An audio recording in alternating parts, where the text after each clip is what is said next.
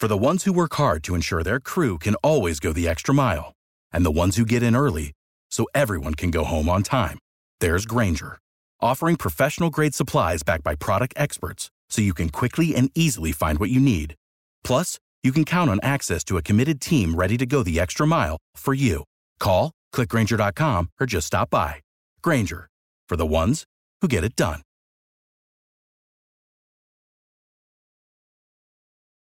Every team, every topic, everywhere. This is Believe. If you haven't heard about Anchor, it's the easiest way to make a podcast. Let me explain. First, it's free. How much better does it get? Second, there's creation tools that allow you to record and edit your podcast right from your phone or computer. Third, Anchor will distribute your podcast for you so it can be heard on Spotify, Apple Podcasts, and wherever your audience is tuning in, your podcast will be there. Fourth, you can make money from your podcast with no minimum listenership. Look at us. We have less than 100 listeners per episode, yet we still make money on ads. Granted, it's not a lot, but we still make money. And finally, it's everything you need to make a podcast in one place. So, download the free Anchor app or go to anchor.fm. That's Anchor, the thing you throw off your boat, .fm to get started.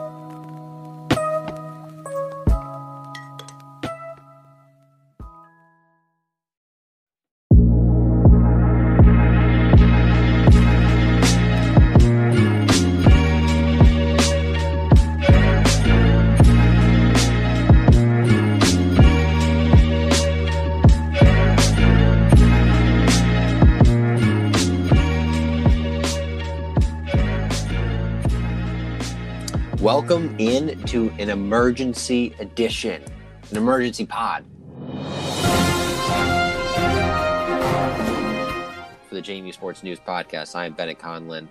Jack Fitzpatrick joins me, per usual, to talk about how Louis Rowe is no longer the head coach of JMU men's basketball. Jack, hello. Hi in the podcast is... it's good it's good I, I, that was an awkward way to start it in the podcast world it's really hard to do like breaking news and yeah. i think this is the the quickest way we could get breaking news podcast up five exactly. or six hours after the news breaks and everyone would already know but coach rowe is out at jmu matt brady is back in surprised no upset no um any other words for it?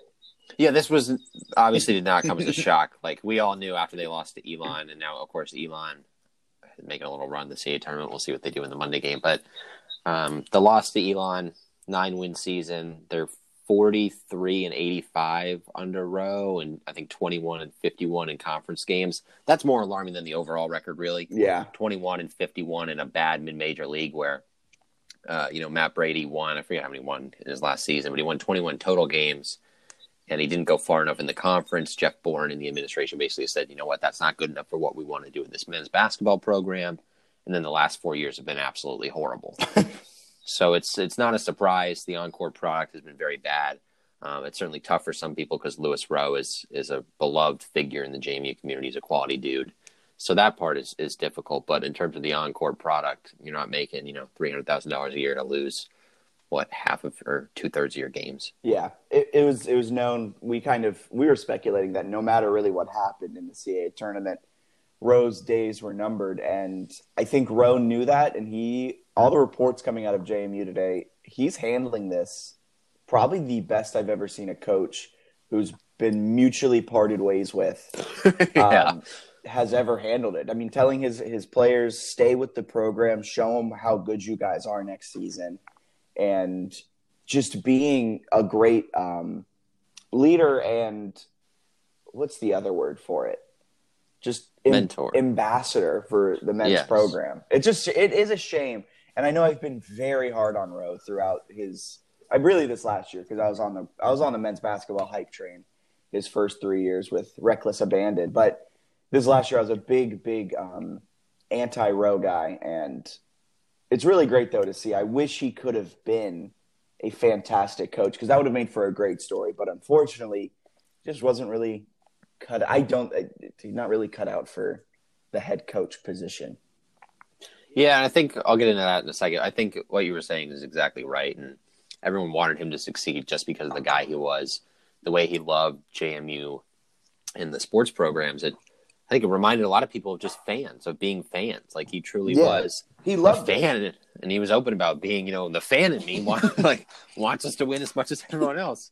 And then the coach in me is trying hard, and they just didn't get it done. But I think what you're saying about um, him not being the right fit for a head coaching position makes sense as you grind coffee over there. And I think. what do you have bubble wrap? it's my sugar. oh my god! All right. Well, anyway, he um no, I mean he w- wasn't the right. I think the thing that kind of not irks me, but is confusing, was when people like, "Oh, he wasn't the right fit." I don't think that's true at all. I think he was a perfect fit. Yeah. I don't think he's was ready to be a head coach anywhere. Yeah. Like people say he wasn't the right fit. That's not true at all. He was a good fit for the JMU program, what the program wants, but he didn't make sense as a head coach. Yeah. Like he was not ready, in my opinion, to be a head coach. And hopefully in the future, one day he'll he will be ready. But not for JMU, but probably another program, maybe down the line. Yeah, and I'd love to see him succeed at another program and and do that. I mean, it, it's it's really rare to see a coach like make it back to their alma mater and have success, and it's kind of. I, I think he was pushed into this role a little early. I think they were swinging for the fences with him, and and hired him kind of even before they knew he was ready, just to see if if maybe things could come together at his alma mater. But Unfortunately, they didn't. And I think it just kind of looks like an egg on his face and a face on the athletic administration. And they'll never say this, but it kind of feels like a stopgap where they knew the arena was probably going to be made at some point, built yeah. at some point. Um, and they went with sort of a low cost, maybe a high high, high risk, yeah. high reward. It's actually low risk, high reward, really, because they knew that if he didn't work, he'd probably recruit good talent and then he would leave and you have a new arena to be able to kind of go big. Yeah. So I don't think they'll ever admit that they were maybe considering that he could just be sort of that stopgap, but I feel like in a way this shouldn't really come as a surprise to anybody. Oh no. It, I think people were expecting it last season and it just didn't happen. And and when they started this season hot, people were kind of thinking maybe, maybe he's saved his season if they can do something good in conference, finish in the top third, top half of the conference but instead they only won against UNCW, and they almost won in the conference tournament. And Elon is now in the semifinals. So he had a very legitimate chance to save his job this season, and he just you know swung and he missed. I mean, yeah. they had a great great shot. They started I think seven and four in non-conference action. If they could have had a ten win conference season, finished in the top half of the league or whatever, seventeen plus wins, showing that they went from ten to fourteen to 17 wins in the seasons that I guess quote unquote counted for him. Um, if you're counting a, zero, a year zero, then it, I think then he probably saves his job and he goes to the new arena with a talented roster and and hope fans fans are behind him and hope. In my opinion, I think this is probably the best situation for JMU fans. I don't I don't mean that to be mean. I just don't think even if Rowe had gotten 17 wins or so and they found ways to get these games, I don't think he was the guy that was going to take JMU to where JMU wanted and wants to be, which I think is the elite upper echelon of mid majors. I'm not sure he was ever going to yeah. do that. So I think, in a way, as much as this stinks and the attendance has dwindled and all those things, I think this actually puts JMU in a position to shell out, go get somebody, pay some cash, and build a talented mid-major program. Yeah, and in the world of mid-major, you see it across the board with the Gonzagas. That I mean, the SDSU's this season, the BYU's this season, they're paying their coaches some solid money there, and I don't think you'd ever make it to that stage of where JMU wants to be in the men's basketball realm with paying coaches two hundred, three hundred thousand dollars. I think you are going to have to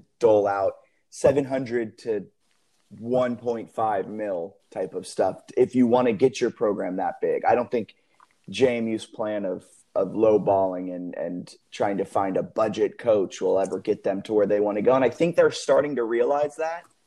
Um, and it makes sense that Rowe was kind of that stopgap where you can pay him cheap and, and hope something good happens. And if not, you're not really that much destroyed. I mean, your program is destroyed, but you do have solid talent. Um, but I this next coach is going to have to. I've been anti breaking the well, not anti breaking the bank. I didn't think JMU was going to break the bank. I've kind of switched my thing. I think they might. I think they might try to swing for a fence and get a big name higher and open up that checkbook a little more than than we're used to. Yeah, right. And uh, I think um, if JMU goes the way I think it could go, you've got some options. We can get into some of the coaching names. I think maybe the ceiling, not the ceiling, the floor would be um, potentially like a, uh, Mike Jones at Radford, where I don't think yeah, that he would your, be. That guy has been your guy since the the well, first one we did, and I love it because now he's actually being circulated in conversation. He's a safe choice. I don't think he's going to cost breaking the bank numbers, which is why I think he's in contention. Um, so he'll be someone I think is probably looked at. But if they do, you know, go the way we're thinking, where they might spend a little more money, I would not be surprised in the slightest if the basketball coach makes more than Curt Cignetti. Yeah, I think it has. I think at this point, to be a consistent mid-major contender, you have to pay him more than what Cignetti's making. Yeah, and you look at I think Richmond pays their coach upwards of a million dollars a year.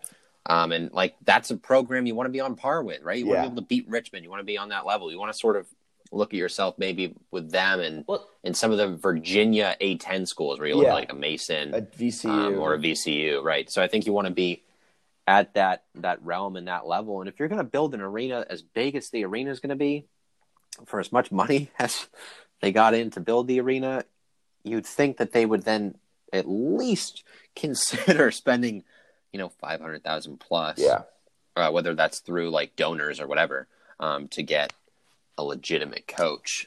So it's it's a massive hire for this program. Yeah, and before we kind of get into some coach coach names we've been seeing circulated and some that are kind of pipe dreams or, or dreams of ours. What do you right. feel about Rowe staying on as an assistant or as a recruiter? I know that's a fantastic idea. So uh, the way you word it, the tone in your voice, the sarcasm is dripping. I think that my issue, and I'll have you rant a little more than me, but like I think we have different rants too for this, which is why I'm so excited. Yeah. But my part is like, you can't bring on the former head coach on the next staff. like, just emotionally, that would be so odd. That's like like you breaking up with your girlfriend, and then when you get a new girlfriend, yeah, the like including the ex around. on all your yeah. dates. Yeah, like oh, she lives with me though. She's my roommate. that'd be so weird.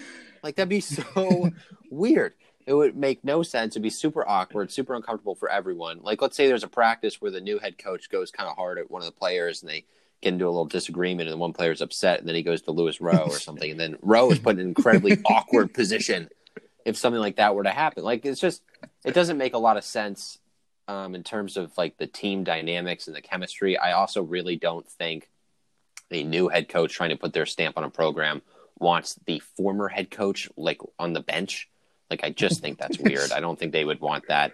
They're not going to agree to that. So I don't I don't think it's really a possibility. And Jack, if it was a possibility, would it even be worth it? No. Like I think we're mm-hmm. overestimating by a far margin how great this roster is. I think talent wise, it is a mid level CAA roster. And with that mid level roster, with a great coach, you could become a contender in the CAA. I mean, in mid major basketball, really in all college basketball, 75% of winning comes down to how good your head coach is. But I think we're overestimating how good this roster is. Yeah, he brought in Banks, who was a three star recruit, Michael Christmas, who was a huge, huge three star recruit. And Lewis has grown into a, what some people call a great player. Um, Wilson's grown into a great player, and all these things but I I just think we overestimate his recruiting ability. I don't think he's bringing in a player that say Mike Jones, if Mike Jones is at JMU, Mike Jones wouldn't bring in, or Matt Brady wouldn't have brought him in because he would have focused his entire efforts in Eastern Europe. But but if if, if Matt Brady would, Matt Brady's recruiting efforts with the coronavirus would be completely completely screwed. That is very true. I wonder how he's doing up in Maryland recruiting there in the Eastern European block. Um, hey, just got a little bonus for Maryland winning a Big Ten made, title or share of the Big Ten title. Practically made as much money as he did at all his years in JMU with his one bonus. Seventy five hundred dollars. Um, no, but I, I just think Rowe isn't elevating the recruiting efforts of JMU any more than another coach would have. I think he was just kind of in a right place at the right time. And it's really easy to sell JMU. Um, granted, that might be a skewed kind of look at it, being both of us being alumni and, and loved our time there. But I think it's easy to sell JMU. And I think it's easy, especially last season, to bring Christmas in. Hey, Christmas, you'll be a freshman, and then you're going to go into these state of the art facilities the next year, and then you'll have three years, and you'll be one of the first players to grace that court. I think it's easier to sell that than people were giving it credit to. I think people were chalking that up to Rowe a lot more than it really was. And like you said, it, it would be a terrible move to have the ex head coach on as you're trying to implement a new regime. Like that's just bad. And yeah, I think wh- whatever the next coach is, whether it's Shaka Smart or Akbar Wahid, I mean, they're bringing in the same level, maybe even better level. Who knows? But yeah, let's not bring him on as a recruiter. No, and I think what you're saying about like he's a decent recruiter and they've added some some good players. I think some of it too is just like you compare the recruiting to the on court stuff and you're like, oh, he's a good recruiter. It's like he is a he's a good recruiter, but he's a bad coach. So when you compare those things, and, I think it maybe makes his recruiting look even better than it that maybe is. Yeah, and and you also kind of look at it like William and Mary has Nathan Knight, a real NBA draft prospect. You look over at Hofstra, they have Pemberton and and Boye or however you pronounce his last name, Blue, Dubois Blue. Yeah. Um, and they have legit players. And JMU, when they play those guys, don't even have the second or third best player on the court. So then you're kind of like, well, are they good at recruiting? Right. I mean, yeah. I mean, you look at the top teams in the league. Like William and Mary has a better roster. Hofstra's got a better roster. Like a lot of these teams have better rosters. Riller's better than anybody on JMU's team for College of Charleston. So I think Delaware, you can make an argument. Delaware has a better yeah. roster and they do more with the roster. So I think that's kind of the issue that that we have with it is just his recruiting. It was it was good. It wasn't bad at all, but it wasn't. People made it out to be like amazing. JMU yeah. had five LeBron Jameses on the floor and they were finishing last in the conference. Like that's not true. So there's good talent there. I think it could have been a top half of the league team, but yeah, you don't. Louis Rowe, like the dynamics that would be super awkward if he came back as an assistant, those are not worth the like the, minor bump in recruitment. Yeah, the the one swing you have on Michael Christmas. I do think Michael Christmas will turn into, with the right coaching and right development, turn into a, play, For a sure. CAA Player of the Year candidate. His junior right, and I mean, senior the, year, but I mean, losing out on Christmas wouldn't be the end of the world type of thing. No, no, and he was a guy that you know at the end of the year they had him as part of the bench mob. Like he wasn't even playing in games. Mob. So like you, I don't know. So like if you're gonna, he brought in some really talented players, and then a lot of them like barely saw the floor at the end of the year, and you're like, what's going on? Yeah. But I think the last game sort of summed up the Rowe era. That was the they got perfect up, ending. They go up 14 zip. They don't trail until the final three seconds, and you know that that shot in the final three seconds kills them, and they end up losing by two. That was pretty much everything of the Rowe era, where you had that hope, that optimism. They would have stretches where they were incredible, and then the rest of the game, you're like, what am I watching? So there you go. Do you want to move on to the last segment yeah, of the emergency podcast? Let's, we'll talk about some options, right? Yeah, let's. We have we put together a little mini spreadsheet. Yeah, we um, did. Um, I added a couple today. Um, really? Well, it was two that we kind of just had mentioned. I forgot to add down, but we have a list going. Um, I don't really know how else to to tee this one up. If you just want to kind of dive into some ideas that you have floating around. Yeah, well, I mean, I'm going to start with Mike Jones. I'm going to start with my guy. Like, obviously, we know who I'm going to start with because I love Mike Jones, as everyone should. Losing to Ham- Hampton. he lo- look, he lost to Hampton partially because he doesn't have the resources he needs to fulfill his potential, and he'll have those at JMU. So, no, Mike Jones has been good at Radford, though. They've yeah. won some games. They'll be in the NIT this season. I hope they win games. Um, they have Mike Jones has been decent. You know, they haven't won his entire tenure, but uh, I still like the guy. No, I mean they they've won. I can't remember it's two or three years now. They've won 20 games um, in each of those seasons, but they've been good. They'll be in the NIT this season. We'll see how long they play in there, if that would actually affect anything coaching wise or not, but or if he's even the guy. But he's certainly a candidate. Um, he's you know close. He's been good. Um, like I was saying though, he seems like like a high floor and maybe a lower yeah. ceiling. And I think we've talked about that before. Where if you're if you're shooting big, I'm not really sure Mike Jones is necessarily the play. Although I do think if he gets hired JMU fans can be confident they won't have a nine win season anytime soon. Yeah, Mike Jones would be a at a floor 15 win guy in my opinion. He'll ceiling ceiling national championship. he'll win you some games. He'll get you. He, he might get you into the NCAA tournament. You may win an NCAA tournament game or five. But he just reminds me a little bit of Matt Brady. But that's I think he's better than Brady as a head coach. Although Brady had some had some good yeah. years at uh, Marist, right? All right, yeah, maybe it's not the worst comparison. Actually. And and Brady got you a lot of wins, and then he just faltered in the CAA championship. Like I think Jones would benefit from the big arena in terms of recruiting. I think he would have yeah. decent talent. Where like Matt Brady, like we were saying, was bringing the in like Soviet the third lock, best power yeah. forward from Lithuania. And we are like, what's happening? Where did you find these kids? No, we don't want Zydrunas Ilgauskas' cousin. he he told me once that he was recruiting a dude in my hometown that Lonnie Walker. He plays for the Spurs and he went to Miami. He was like recruiting him early on. He was one of the first, I think, to start talking to him. And then the school ended up setting sending like their backup point guard because Lonnie Walker didn't want to go with a visit or something. And I was like, "What?" So instead of instead of Lonnie we Walker, got, we got his. we got some like five eight point guard who played D three three years later. So, uh.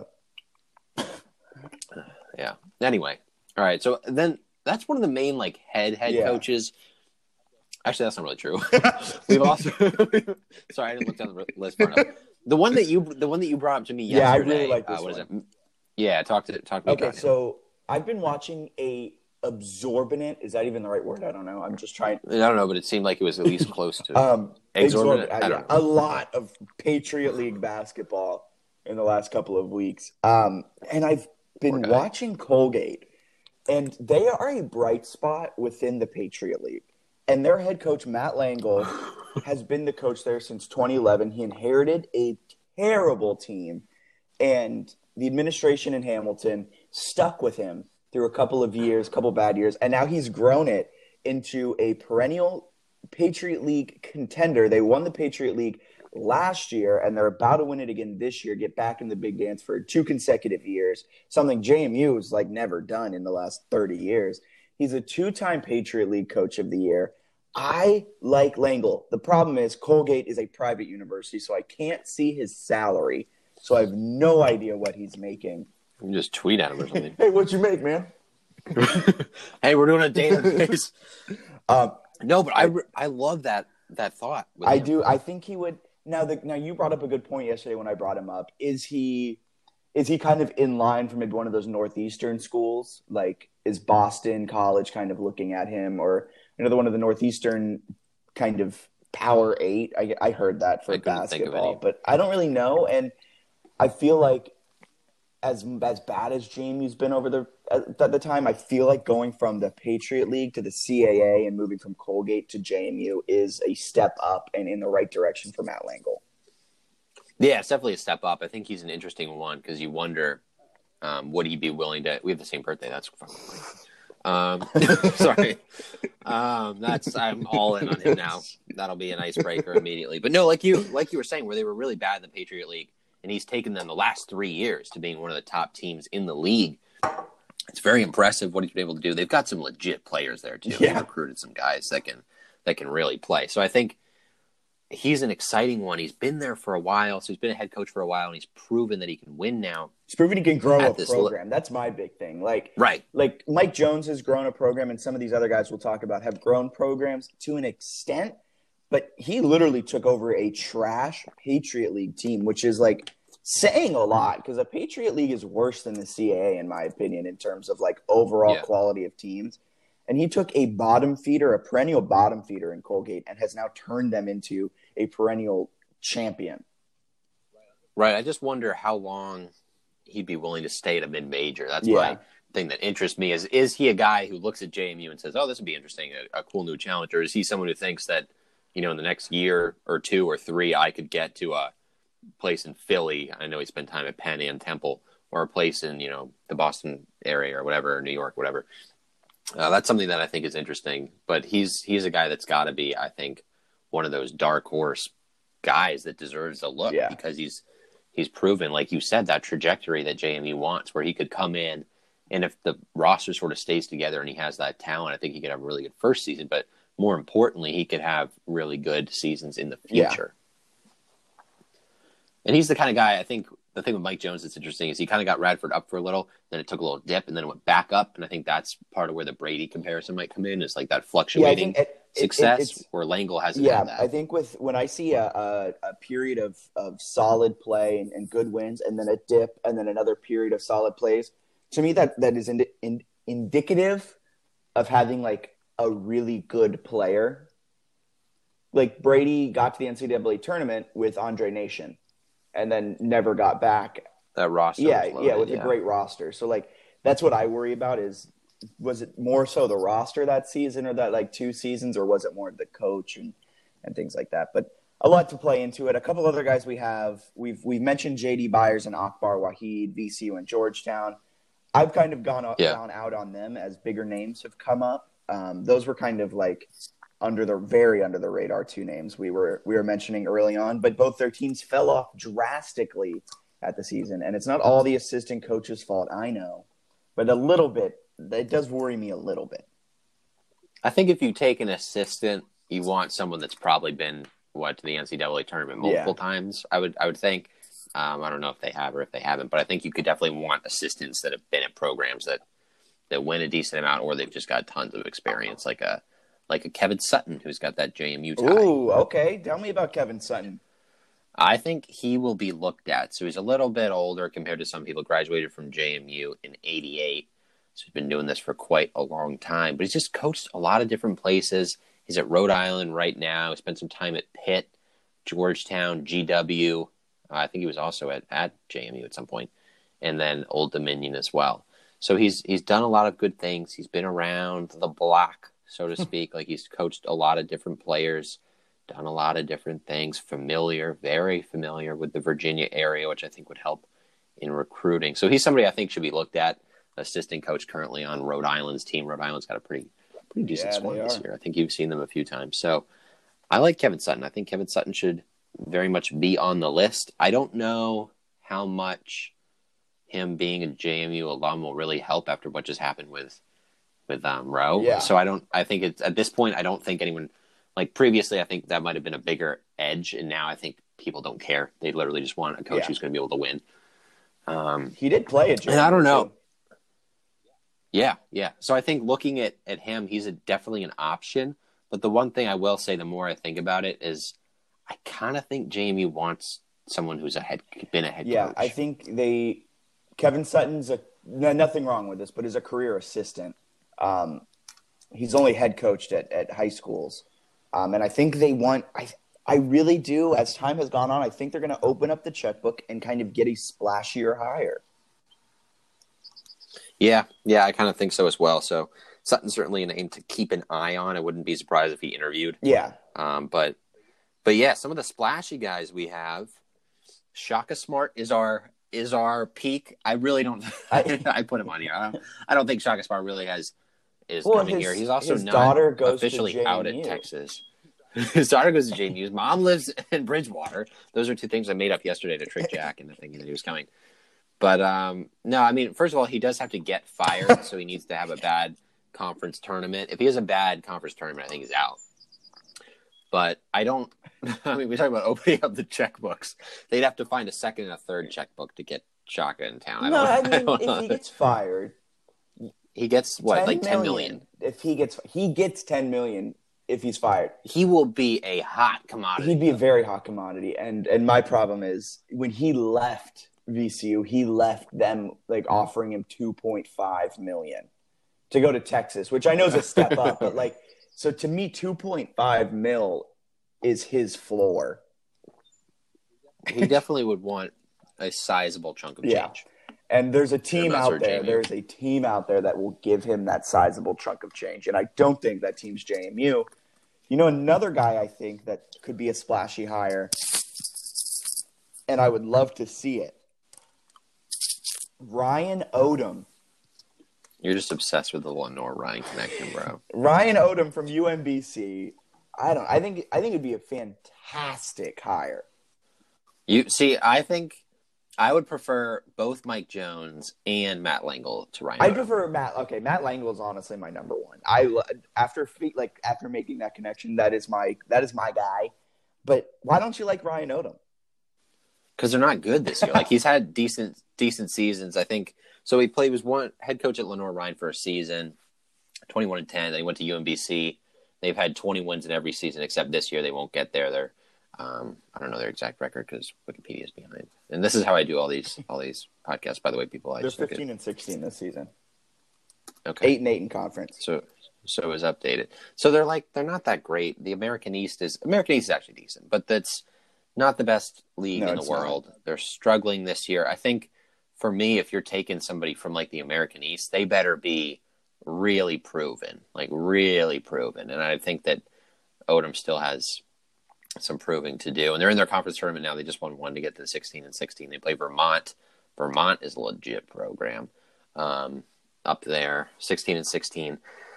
I don't know. I just think I'd rather have a Mike Jones or or the Langel from Mr. Langel from Colgate. I think those are better head coaching options. I like I don't I think Odom would be a decent choice. I just would have my doubts that he's different than Brady as That's well. That's true. And Brad? What about Brad? Here's one that's fascinating. I saw this floated online today. Um, Brad Brownell is the head coach at Clemson, and he is he's currently the head coach there. So you know that makes it tough. but there's you can make a case. They're not going to make the NCAA tournament, so you can make a legitimate case um, that they're going to to make a move. Um, and it would certainly be interesting. But the thing that's that's fascinating for me is that he beat at home, they beat Duke, Florida State, and Louisville this season. So he's someone that, if I'm Clemson, I don't move on from Brad Brownell. I think Brad Brownell is a really good coach. I think he should have another year to develop his program and keep doing that. Um, but if he happens to be on the market, yeah, he's got to be a guy you you look at. But I would I would personally be a little surprised if they do move on, just because Clemson doesn't really have a strong basketball tradition, and to be able to beat yeah. those three teams in one season, I don't know. It's they struggled at other times, but that would be kind of tough for them to make a move. But I saw it floated online that he would have to be a candidate. He's certainly not going to leave Clemson for JMU. I think that would make absolutely no sense unless he hates money. But um, yeah, I don't know. He's something to keep an, someone to keep an eye on, and we'll see. I'm excited because it took 17 days the first when they went away from Brady and hired Rowe. I'm interested to see how this develops. I imagine it won't take too too long. Obviously, they're going to want conference tournaments to end. They're probably going to want some NIT or some NCAA tournament action to end, so the coaches are then available to yeah. talk. So I think it could certainly take a few weeks, maybe a little longer than the Rowe process yeah. did, because Rowe is a, an assistant for a bad team. Um, but I'm excited, Jack. I'm excited to see. Yeah, I think I think it'll be a little bit, especially if they're going to be targeting guys like well, Mike Jones is well, depending on how far the NIT goes, but Mike Jones, Kevin Sutton, Matt Langel, and others probably have a little bit of a run, so it'll be a little bit of time.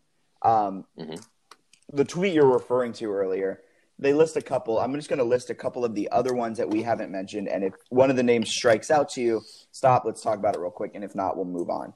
Jason Williford, a UVA assistant, Rob Jones, Norfolk's head coach, Buck Joyner, Hampton's head coach, and Ritchie McKay, Liberty's head coach.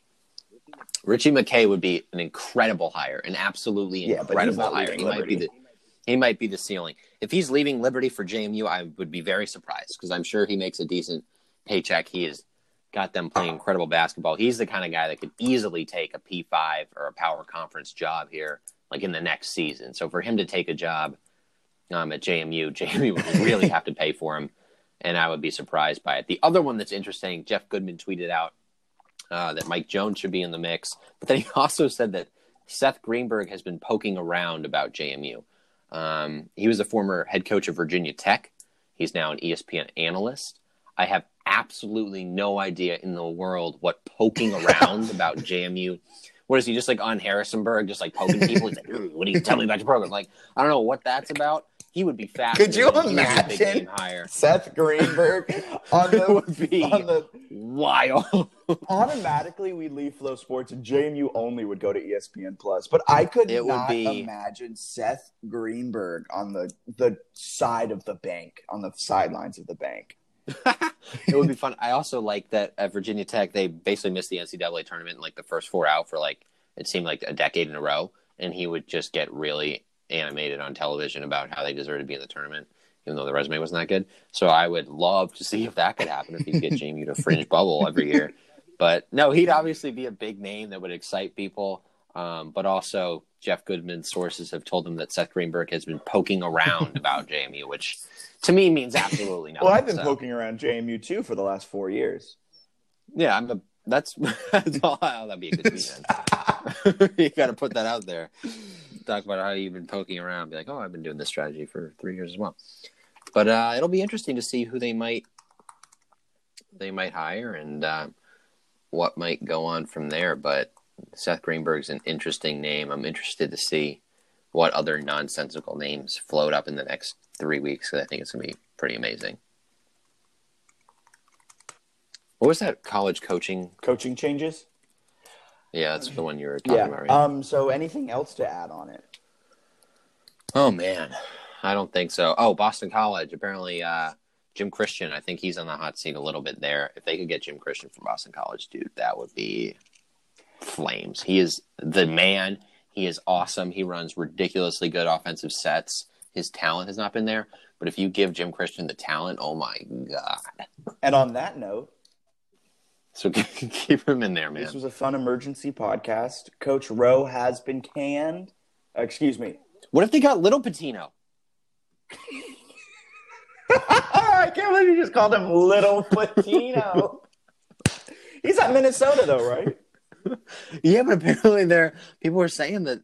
Well, I just looked up one tweet that's saying it, but they said he's on the. They said he's wasn't he just doing fantastic for them? Like built their their net is really good, but they're like thirteen and seventeen or something. Oh, that's the that's the program you always tweet about, and how you're like Minnesota lost and moved up five spots in the net. UVA won and moved up minus four. Yo, little Pitino would be amazing, and then his dad would be like in attendance, and people would basically get the um the I freaking hate that people want it. Like we don't. JMU doesn't need to sacrifice their morals to have a winning. Disagree. Disagree. I think Rick Pitino should be top of the list and I think they should welcome him with like a stripper pole at his press conference in the office. In no, the you're right. You're right though. Like install one. Never mind. You're right though. I don't. I install one in the office. I think you're right though that he don't hire Rick Pitino. Don't even interview him. Just no. Jim Calhoun. He's not somebody. Jim Calhoun would be the dream because he would do it for like thirty bucks as long as he could like get week weekend trips every now and then to back to Connecticut or whatever back to the Northeast. So, okay, yeah, this is this is exciting. But okay, my new list is Little Pitino, Jim Christian, Langel, but Mike Jones is still okay. one. My list is Langel, Odom. Also, everyone's given Louis Rowe an extra ten losses. It's happened again the coaching changes quote tweeted change and they're like 43 and 95 all you need to know. It's like he only lost 85 we know it was bad. Come on. 95 that's what is that like for four years? That'd be like 25 that'd be bad. So emergency podcast over for bennett conlon. My name is jack fitzpatrick. You guys have a wonderful rest of your day. See ya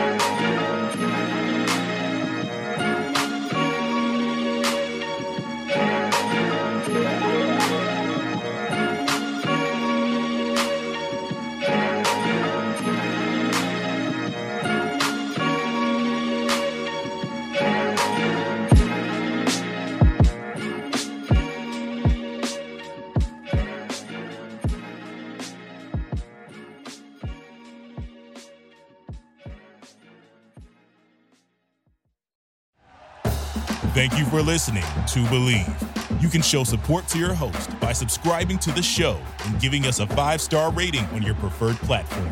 Check us out at Bleav.com and search for B L E A V on YouTube.